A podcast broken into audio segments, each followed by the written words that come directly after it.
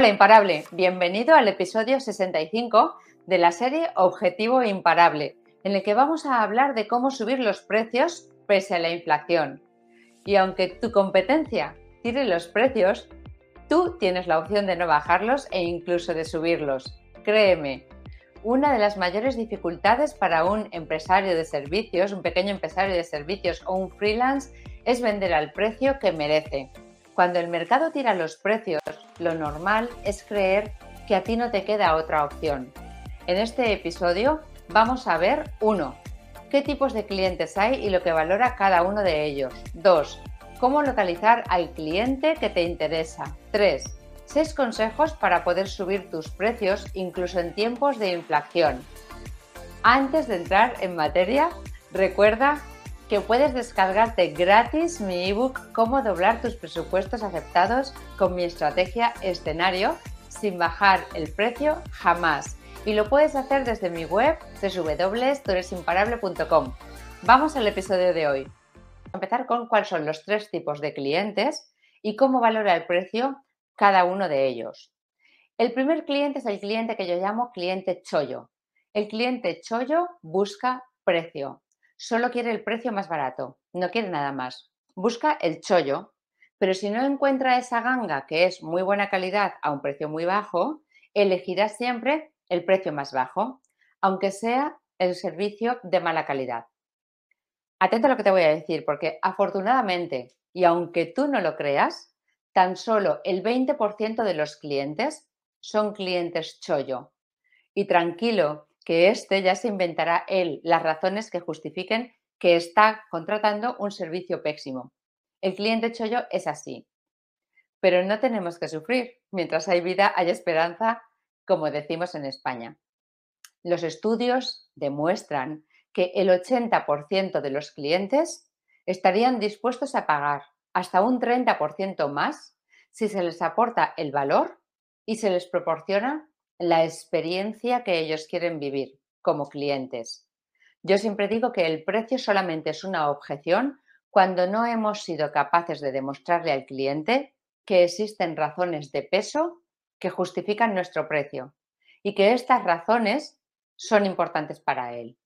¿Ok? Ahora bien, si pretendemos cobrar más caro que los que venden muy barato, pero les estamos dando exactamente lo mismo que los que venden muy barato, pues el cliente no nos va a elegir a nosotros, por mucho que le argumentemos y mucho que le intentemos convencer. Y no es que el cliente no se entera, como muchos empresarios dicen. Los clientes se enteran de todo. No es que los clientes no saben ver lo que tú vales, es que o bien no le has dado nada diferente a los que venden más barato, o bien eso que le estás dando diferente, para él no tiene valor. O también puede haber sucedido que no hemos sabido demostrarle al cliente o convencerle de cuál es exactamente nuestra diferencia. Así que ese cliente chollo que nosotros o muchos empresarios piensan que efectivamente todos los clientes solo buscan el precio, existe, pero solamente es un 20% de los clientes. Vale, ahora pasamos al cliente justo. ¿Vale? El cliente justo es el cliente al que le importa el precio, como a casi todos, pero está dispuesto a pagar más si tú le ofreces lo que es importante para él. Para unos será importante la garantía, para otros será importante la puntualidad, para otros la calidad del entregable, el servicio. Pero este cliente va a pagar un precio más alto, más elevado, cuando esté convencido de que tú vas a darle aquello que para él es importante. Y esos que son más baratos no le están dando eso, que para él es importante. Yo os voy a poner un ejemplo personal, muy de mujer. Bueno, yo me pongo Botox. El Botox es un medicamento, eh, para los que no lo sepáis, que se utiliza en estética y que al pincharlo sobre los músculos los paraliza. Entonces te los pinchas donde tienes arruguitas y dejas de arrugar al sonreír, por ejemplo, o al, o al subir la frente. Bueno, cuando yo empecé a ponerme Botox en España todavía no estaba legalizado y lo ponía un médico que lo traía del extranjero. En aquel, en aquel entonces yo pagaba mil euros por ponerme el Botox y me duraba seis meses el efecto. Bueno, cuando se aprobó en España su uso en medicina estética, lógicamente bajaron mucho los precios. Este médico lo vendía muy caro porque no había nadie que lo pusiera, muy poquita gente en España porque de hecho no estaba legalizado. Sí que estaba legalizado en otros países, no aquí. Los precios bajaron y rondaban entre los 400 y los 800 euros. Y yo seguía poniéndomelo en el mismo médico que me cobraba 1.000 euros porque ya llevaba tiempo, me daba buen resultado y para qué me iba a arriesgar a cambiar, ¿verdad? Me creía que el suyo, su producto era el mejor, porque había varias marcas, etcétera. No me apetecía cambiar. Yo era, en ese caso, un cliente caprichoso, como veremos luego. Pero poco a poco mis músculos se fueron acostumbrando, ¿verdad?, a este medicamento y me fue dejando de hacer el efecto que me hacía al principio. Y entonces decidí probar con otros médicos que ofrecían el mismo servicio, que pinchaban el mismo producto y mucho más económico o bien te decían que su marca era otra y que era mejor. Y empecé a pagar unos 400 euros, más o menos. Entonces el Botox poco a poco me fue haciendo cada vez menos efecto y me duraba cada vez menos tiempo. Entonces eh, fui probando distintos médicos, ¿ok? Hasta el momento de hoy que, me, que me dura, digamos, lo mínimo. Hoy yo pago 200 euros por pincharme Botox. En su día era capaz de pagar cinco veces más de lo que pago hoy ¿Por qué? Pues porque en ese momento la exclusividad, encontrar un médico que trajera ese medicamento y que lo pusiera, que nadie más lo hacía, em, pues me valía la pena pagar ese precio. Pero en el momento, para mí eso tenía muchísimo valor y era el valor de la escasez. No había nadie, yo no conocía otros médicos que lo hicieran. Pero con el tiempo, al empezar a aparecer, al liberalizarse el mercado y aparecer un montón de clínicas que lo utilizaban y que lo ponían, y lo ponían a mucho mejor precio, bueno, el precio bajó, y entonces cuando yo dejé de tener los efectos tan espectaculares que tenía al principio, decidí probar con otras clínicas más baratas. Ya no me compensaba pagar, porque los otros me daban lo mismo que me daba el primer médico que me cobraba muchísimo más. ¿Ok? Entonces me di cuenta que me daba igual el tipo de medicamento que me pusieran y cuál fuera el médico que me lo pusiera, porque al final el resultado era el que yo tenía era el mismo, prácticamente en cualquier clínica, con cualquiera de las marcas y con cualquier médico. ¿Ok? Entonces, eh, esto es lo que ejemplifica, ¿no? Que nosotros estamos dispuestos a pagar más cuando nos dan algo diferente, pero cuando nos están ofreciendo exactamente lo mismo, por lo mismo, ¿quién quiere pagar más? Si la experiencia es la misma, si el tipo de clínica es la misma, si me lo está poniendo un médico, si el medicamento es el mismo, ¿por qué vamos a pagar más? Entonces, esto es lo mismo que te sucede a ti en posiblemente, ¿no? En tu servicio, en tu mercado, en tu negocio si nosotros no le estamos dando más o no somos capaces de hacerle ver al cliente que le estamos ofreciendo más, pues el cliente preferirá pagar un precio más económico. Pero el cliente justo es capaz de apreciar esa, esa, diferencia, es capaz de apreciar un precio, de valorar o de pagar un precio superior si percibe ese valor superior. Y si no lo percibe, pues irá buscando un precio acorde a lo que él crea que se le va a ofrecer. ¿Ok? Ese es el segundo tipo de cliente, el cliente justo. El tercer tipo de cliente es el cliente caprichoso. Este es el típico cliente al que le importa mucho el prestigio de la marca que tienes y valora en demasía cuál es el prestigio de esta marca que le está ofreciendo este servicio. Y se va a ir con aquella empresa proveedora que tenga más prestigio, que sea más grande, que tenga unas instalaciones más bonitas y en el centro de la ciudad, que tenga un equipo de trabajo más importante, más grande, o que sea ya proveedora de una gran empresa, eh, también si es importante, mejor, ¿verdad? Y eso le va a importar más que que el servicio sea exactamente el adecuado para él. Le da mucha importancia a eso. Y para él, el servicio en sí mismo tal vez no sea tan importante. A lo mejor tú eres capaz de prestarle un mejor servicio por X razones, pero él prefiere hacerlo con una empresa proveedora más grande, que tenga prestigio, que tenga marca y que le ofrezca esa sensación de seguridad. Este tipo de cliente es capaz de pagar un precio muy superior por estar con este tipo de empresa como proveedor, aunque el servicio no sea muy superior. Por tanto, aquí va a ganar el competidor que tenga una buena marca. La buena noticia es que cuando tú tengas ese nivel de reconocimiento, también vas a poder vender a ese nivel de precios.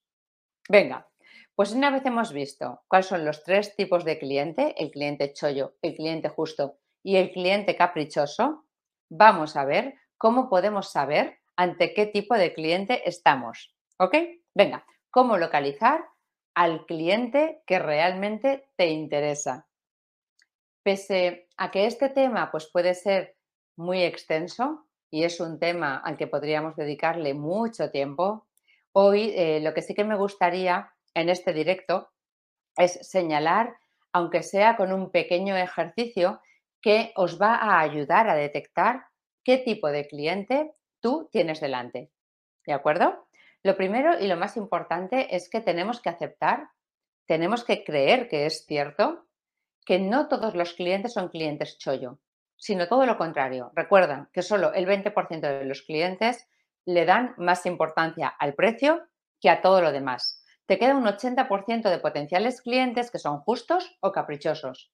Si quieres salir de la guerra de precios, tienes que tener un sistema capaz de detectar lo más rápidamente posible si te encuentras ante un cliente chollo, un cliente justo o un cliente caprichoso. ¿Para qué? Pues para saber si te merece la pena invertir tiempo en captar este cliente o rápidamente te vas a por otro cliente, porque sabes que con este pues la batalla está perdida. El ejercicio que te voy a proponer realmente es muy sencillo, aunque va a necesitar que después del directo de hoy te sientes a reflexionar un ratito. Vamos con los pasos. El primer paso es hacer una lista de todas aquellas dificultades o posibles problemas que son característicos en tu servicio, en tu sector, sin importar si tú en ese problema eres muy bueno en, solventarlo, si lo superas, si, si tienes unos ratios como los demás o si estás a un nivel muy bajo. En esta lista lo que tenemos que poner es absolutamente todas las posibles dificultades o todos los posibles problemas que pueden complicar o entorpecer la prestación de tu servicio. ¿De acuerdo? Bueno, una vez ya tenemos esta lista, el segundo paso es señalar en color, por ejemplo, en un color verde, dónde tú tienes una ventaja competitiva. ¿En qué aspectos sabes a ciencia cierta que eres mucho mejor que los demás? Después señalarás con un color, por ejemplo, amarillo, aquellas cosas en las que no eres especialmente bueno, aunque tampoco lo haces mal. Y haz lo propio con aquellas cosas en las que tú sepas que tienes una debilidad, en otro color, rojo, para eliminar el rojo del mal, como yo hoy. Bueno, por ejemplo, todos los clientes en general suelen valorar de manera importante la puntualidad y es posible que a lo mejor tú no entregues siempre tus trabajos exactamente en el día en el que te has comprometido a ello, que tardes más tiempo, un poquito más de lo normal, pues esto lo subrayas en amarillo. Es muy importante que seas honesto contigo mismo, porque de otro modo es como hacerse trampas jugando al Monopoly cuando estás jugando solo, ¿verdad? Nadie se va a enterar, pero no te va a servir de nada hacerte trampas. Cuando tú tengas tu primera reunión de ventas con tu cliente, ya sea una reunión presencial o online, le tienes que hacer este pequeño cuestionario en el que él solo te va a tener que poner un sí o un no. De esta manera, tú vas a ser consciente de a qué cosas le da tu cliente importancia. Nunca deberás preguntar, por ejemplo, si para él es importante el precio, porque todos los clientes te van a decir que sí, claro, todos queremos pagar menos si podemos, pero acuérdate, es importante siempre que no le hayas, el precio será importante siempre cuando tú no le hayas dado razones de peso para que te compre a ti a un precio más alto. Si no, el precio no tiene ninguna relevancia. En el momento que tú le des razones de peso, te va a comprar a ti a un precio más alto sin importarle que haya competidores más económicos. Porque de hecho hay muchas empresas que venden muy barato, pero también hay muchas empresas que venden mucho más caro. Una vez tengas este cuestionario, ya sabes ante qué tipo de cliente te encuentras. Si te encuentras ante un cliente chollo, ya sabes que tienes que tirar los precios para trabajar con él. Mi recomendación es que inviertas más tiempo en captar un cliente justo. De otra manera te vas a meter en una rueda de vender barato, porque tal vez lo necesitamos en este momento, de la que será muy difícil salir. Y ya sé que es más fácil decirlo que decirlo, perdón, decirlo que hacerlo, pero créeme que he estado muchas veces en esta situación. Es como si yo tengo unos cuantos kilos de más, quiero adelgazar, pero no quiero pasarlo mal privándome de las cosas que me gustan y que me engordan. No es posible, ¿verdad? Pues aquí es lo mismo, valiéndome de la comparación, sabiendo que no es lo mismo, ¿verdad? De importante. Y está claro que aquí no nos estamos, nos estamos jugando perdón, los ingresos a fin de mes.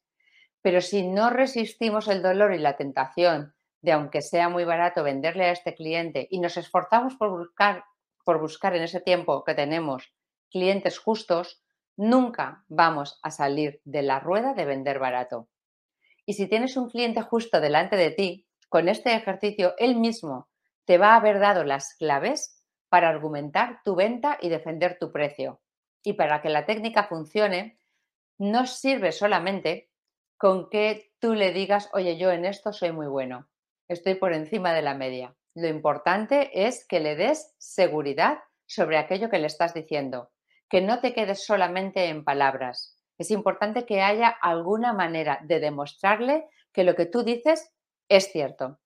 Este cuestionario se lo puedes pasar por mail dárselo presencial, pasárselo a través de Google Forms, que es una herramienta gratuita de Google que te pasa cuestionarios antes de la reunión. Lo ideal, en mi opinión, es que le vayas preguntando durante la reunión, pues con sus respuestas tú vas a construir tu argumento de ventas.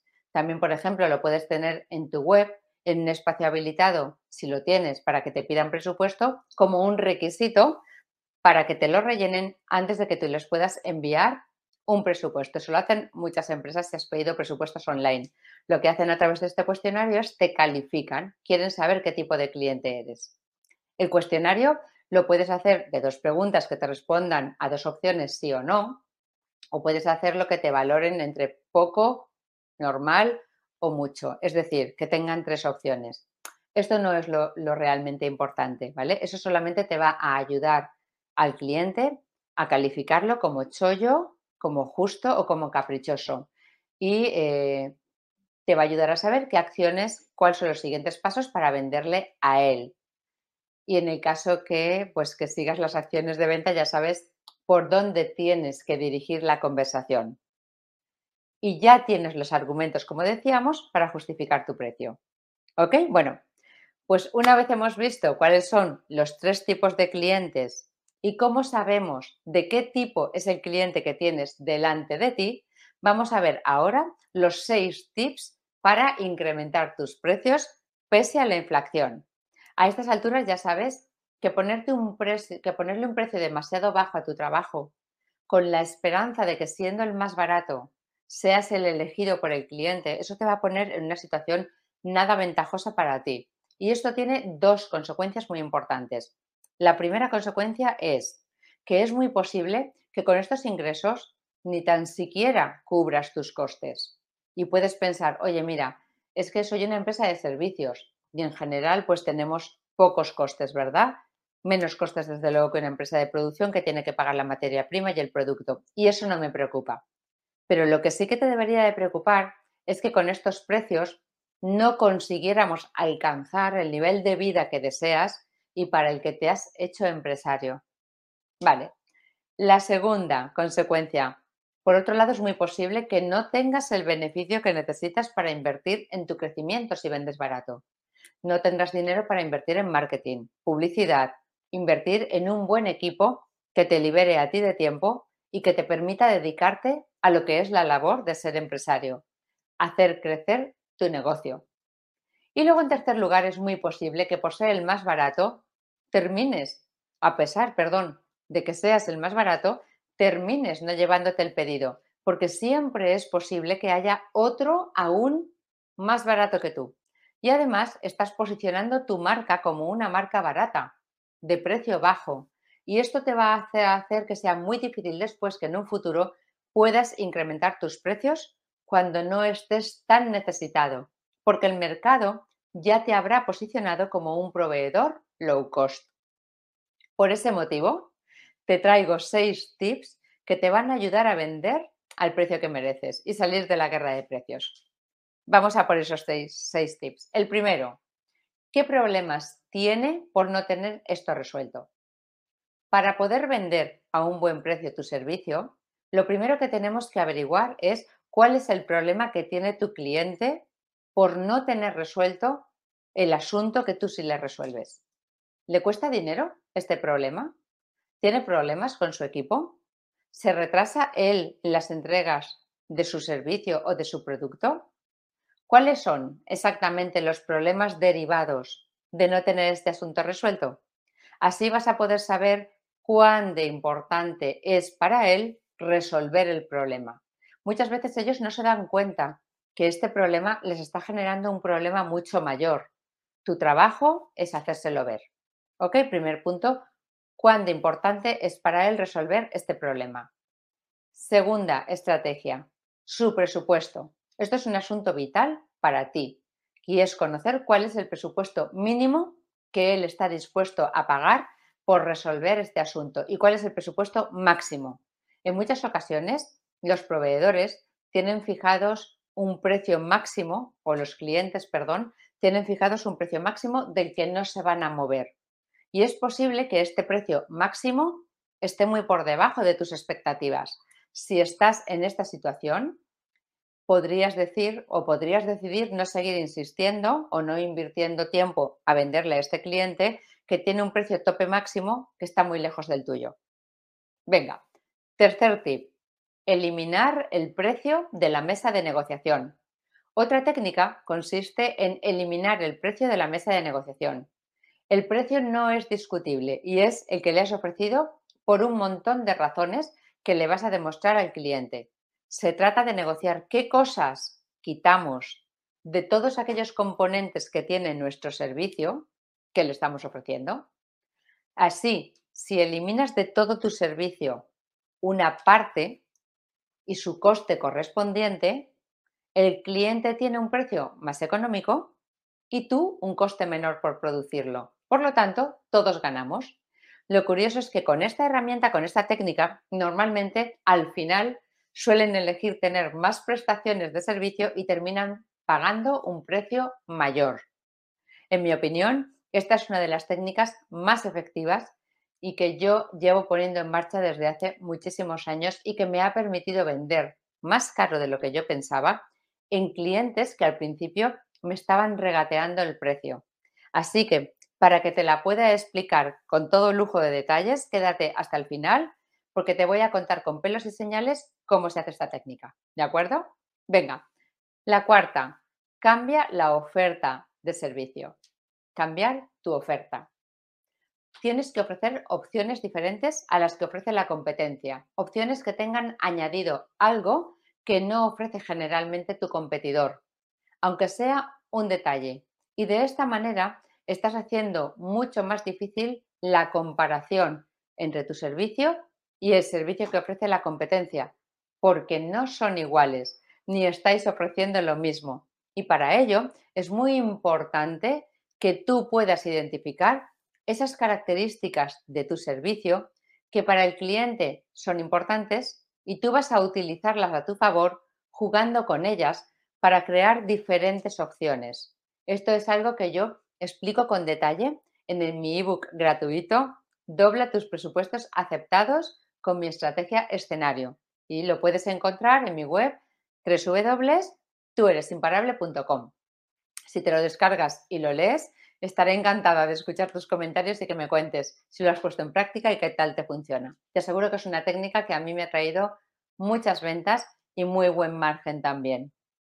Venga, pues esta era eh, la técnica de cambiar tu oferta. No vas a ofrecer exactamente lo mismo que ofrece el cliente. Por ejemplo, eh, tú ofreces, haces una web, no vas a ofrecer solamente venderles una web, sino le vas a ofrecer vender una web y darle todo el informe mensual durante un año del Google Analytics para analizar el tráfico y demás. Entonces ya no estás, ya no te pueden comparar con quien le ofrece solamente una web, porque tu servicio es otro, ¿ok? Bueno, Quinto tip. Ofrece la personalización del servicio. Esta es una opción para incrementar el precio al que vendes tu servicio y que le ofrece al cliente la oportunidad de personalizar su servicio. Podría ir un poco más allá de lo que es general o común en tu, eh, o común en tu sector. De esta manera, estás dando una imagen de calidad y de exclusividad que ninguno de sus competidores ofrece.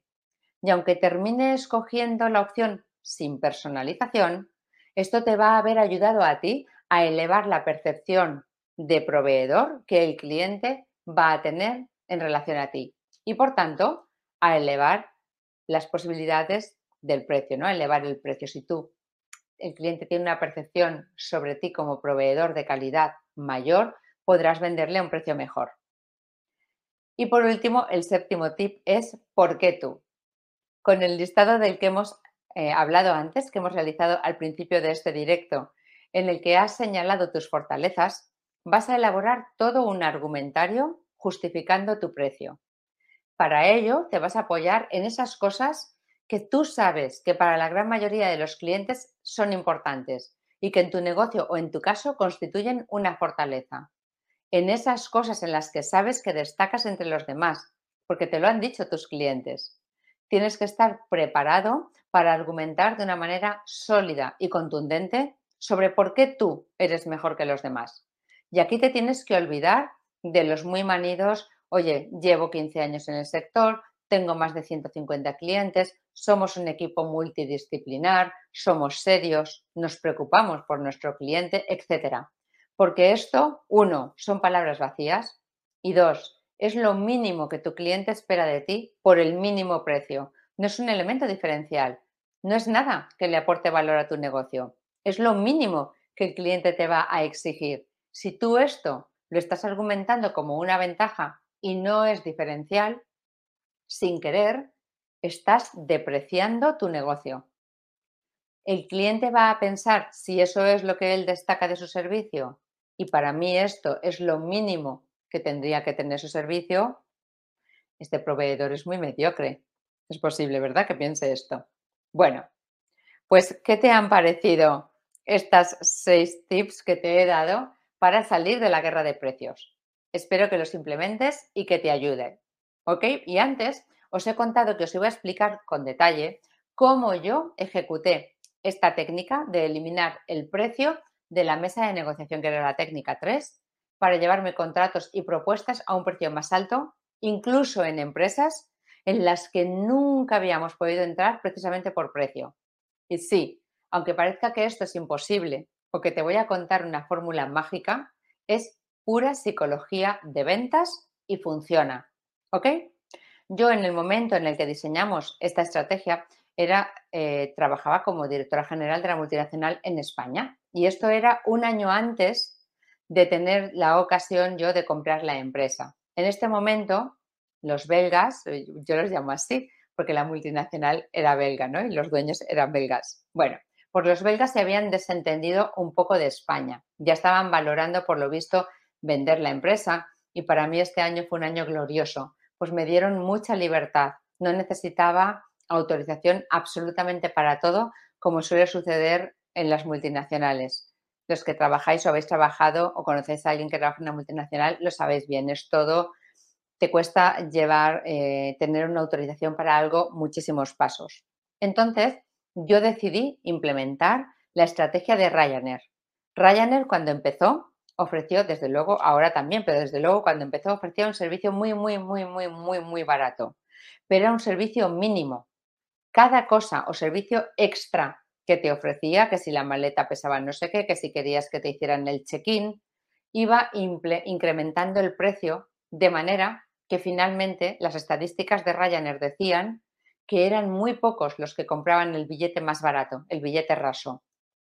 ¿Ves cómo efectivamente el precio no es importante? Si yo puedo elegir un asiento, si puedo llevar una maleta de más peso, si me puedo sacar el check-in o me lo puedo hacer antes, pues yo decidí, eh, bueno, pues estoy dispuesta a pagar, ¿verdad? Un precio mayor. Pues lo mismo pasa con todos los clientes en todos los sectores. Y yo decidí hacer el proceso a la inversa. Nosotros teníamos un servicio que llevábamos ofreciendo años a nuestros clientes desde hacía mucho tiempo. Bueno, y decidí establecer una estrategia nueva para captar clientes nuevos. Entonces me senté con mi equipo y desgranamos en unas 35 variables el servicio que nosotros ofrecíamos de manera única desde hacía 12 años. Es decir, nosotros le dábamos un servicio de contratación de personas para que trabajasen en su empresa, de trabajo temporal. Y en este servicio habían muchos pequeños elementos que no son esenciales. Decidimos dejar el servicio básico esencial y poner un precio muy pequeñito a cada mejora extra como hacía Ryanair. Por ejemplo, en una empresa de trabajo temporal hacemos a veces la selección de los trabajadores. Pues esto es una cosa que podríamos hacer o no podríamos hacer, porque muchas veces el cliente nos daba el trabajador. También solíamos ofrecer varios candidatos al cliente por cada puesto que nos pedía. Esto era algo que también podíamos dar o no podíamos dar y podíamos ponerle un precio. Acostumbrábamos a llevar personalmente en las empresas con mucho volumen los contratos de los trabajadores en mano, para que si nos pedían hoy 10 trabajadores para mañana, mañana, como se los llevábamos en mano los contratos, esos contratos estuvieran en su empresa. Es decir, había muchas, muchas, muchas variables que nosotros desde un principio dábamos por sentado que teníamos que ofrecer en el servicio y que tenían que ser así, pero que nos dimos cuenta que las podíamos eliminar y ponerles un precio. Entonces, cuando te sales de lo convencional y dejas de presuponer cosas que te encuentras, perdón, dejas de presuponer las cosas que estás haciendo como las necesarias que tienes que hacer, te encuentras con un montón de, de sorpresas. Rehicimos el concepto del servicio básico. Me pides un trabajador, lo contrato y lo pongo a trabajar en tu empresa. Y todo el conjunto de microservicios que había alrededor de esa prestación de servicios principal, los quitamos y los ofrecíamos como un extra con su precio correspondiente. A esta estrategia nosotros le llamamos la estrategia del precio justo. Y entonces empezamos a conseguir reuniones con clientes que no nos las habían dado nunca porque ya tenían sus proveedores, que no nos recibían, bajo el argumento de tengo una nueva estrategia que es la estrategia de precio justo. ¿La quieres conocer? Y eso hizo que muchas empresas nos recibieran. Yo me sentaba con los clientes y les decía cuál era mi precio de servicio básico. Y ese precio era el más barato del mercado. Y entonces empezaban a preguntarte que, que si le hacías esto o que si hacías lo otro. Y en ese momento yo les explicaba qué es lo que comprendía este servicio básico que era un servicio, como he dicho, mínimo, mínimo. Entonces ellos empezaban a decirme, oye Beatriz, pero tú nos vas a presentar a varios candidatos. Y yo le decía, claro, si tú quieres que yo te presente a varios candidatos, que los entreviste y te los presente, esto es un, por ejemplo, ahora no recuerdo que hace muchos años, un 0,5% más del precio, por ejemplo, ¿no? Entonces, así sucesivamente empezaban los clientes a preguntarme y yo empezaba una negociación en los que ellos iban pidiendo cositas características del servicio que querían añadir y que constituían antes lo que normalmente todo el mundo daba en el sector. Y yo al final les decía, pues mira, el precio es un 8%, pero si le ponemos esto, esto, esto y esto otro, el precio ahora es tanto. Y así es como empezábamos una negociación. Yo esto lo hacía in situ reunida con él, pues llevaba ya mis plantillas de pedido en las que cada extra tenía su precio asociado. Y como sucede, al igual que sucede en los concesionarios de coches, ¿verdad? Cuando vas a comprarte un coche y empiezas a pedir extra. Pues en este momento ellos me decían que esto era un precio muy elevado y que tan caro no querían pagar. Y entonces yo es cuando aplicaba el remate de esta estrategia. ¿De acuerdo? y yo quitaba el precio de la mesa de la negociación. Les decía, ok, si quieres pagar un precio más económico de todo lo que hemos añadido al servicio básico, ¿qué es lo que quieres que yo te quite para poder llegar al precio que tú deseas? Y entonces empezábamos a jugar. Vale, pues mira, vamos a quitar esto. Y también quitamos lo otro. Bueno, a ver qué precio se queda. No, pero es que esto sí que lo quiero. Bueno, pues añádemelo. Entonces al final yo les decía el resultado y bueno, esto, la verdad, es que no lo quiero quitar. Pues mira, ponmelo. Al final lo que pasaba es que el cliente me compraba con un precio mucho más alto de lo que él en origen estaba dispuesto a pagar. Y eran clientes que ya consumían con la competencia y que nunca antes me habían recibido ni me habían dado la oportunidad por precio. Pero el cliente en ese momento sentía que el precio era justo y que además era un precio que había decidido él. Esto tiene un efecto muy poderoso para tu cliente. El cliente podía decidir qué incluíamos en el servicio y qué quitábamos y sabía exactamente cuánto valía ese pequeño o gran extra. El cliente así siente que tiene el control, que es justo y además comprende el precio. De esta manera eliminas por completo la discusión sobre el precio en la mesa de negociación. Piensa ahora lo que suele suceder normalmente cuando tú negocias. El cliente te pide un servicio completo y tú le presupuestas ese servicio. Y después empiezan con los regateos de precio. Al final terminamos vendiéndole el servicio entero, el de siempre, pero a un precio inferior, con lo cual tú estás perdiendo margen y él está obteniendo el mismo servicio, pero a menos precio. Él sale ganando. Siguiendo con el ejemplo del coche, si tú te lo quieres llevar con todos los extras, no puedes pagar el precio del coche pelado sin extras, ¿verdad? Pues esto es lo que yo hice con mi empresa de servicios y es lo que he hecho después, siempre en las empresas que he construido.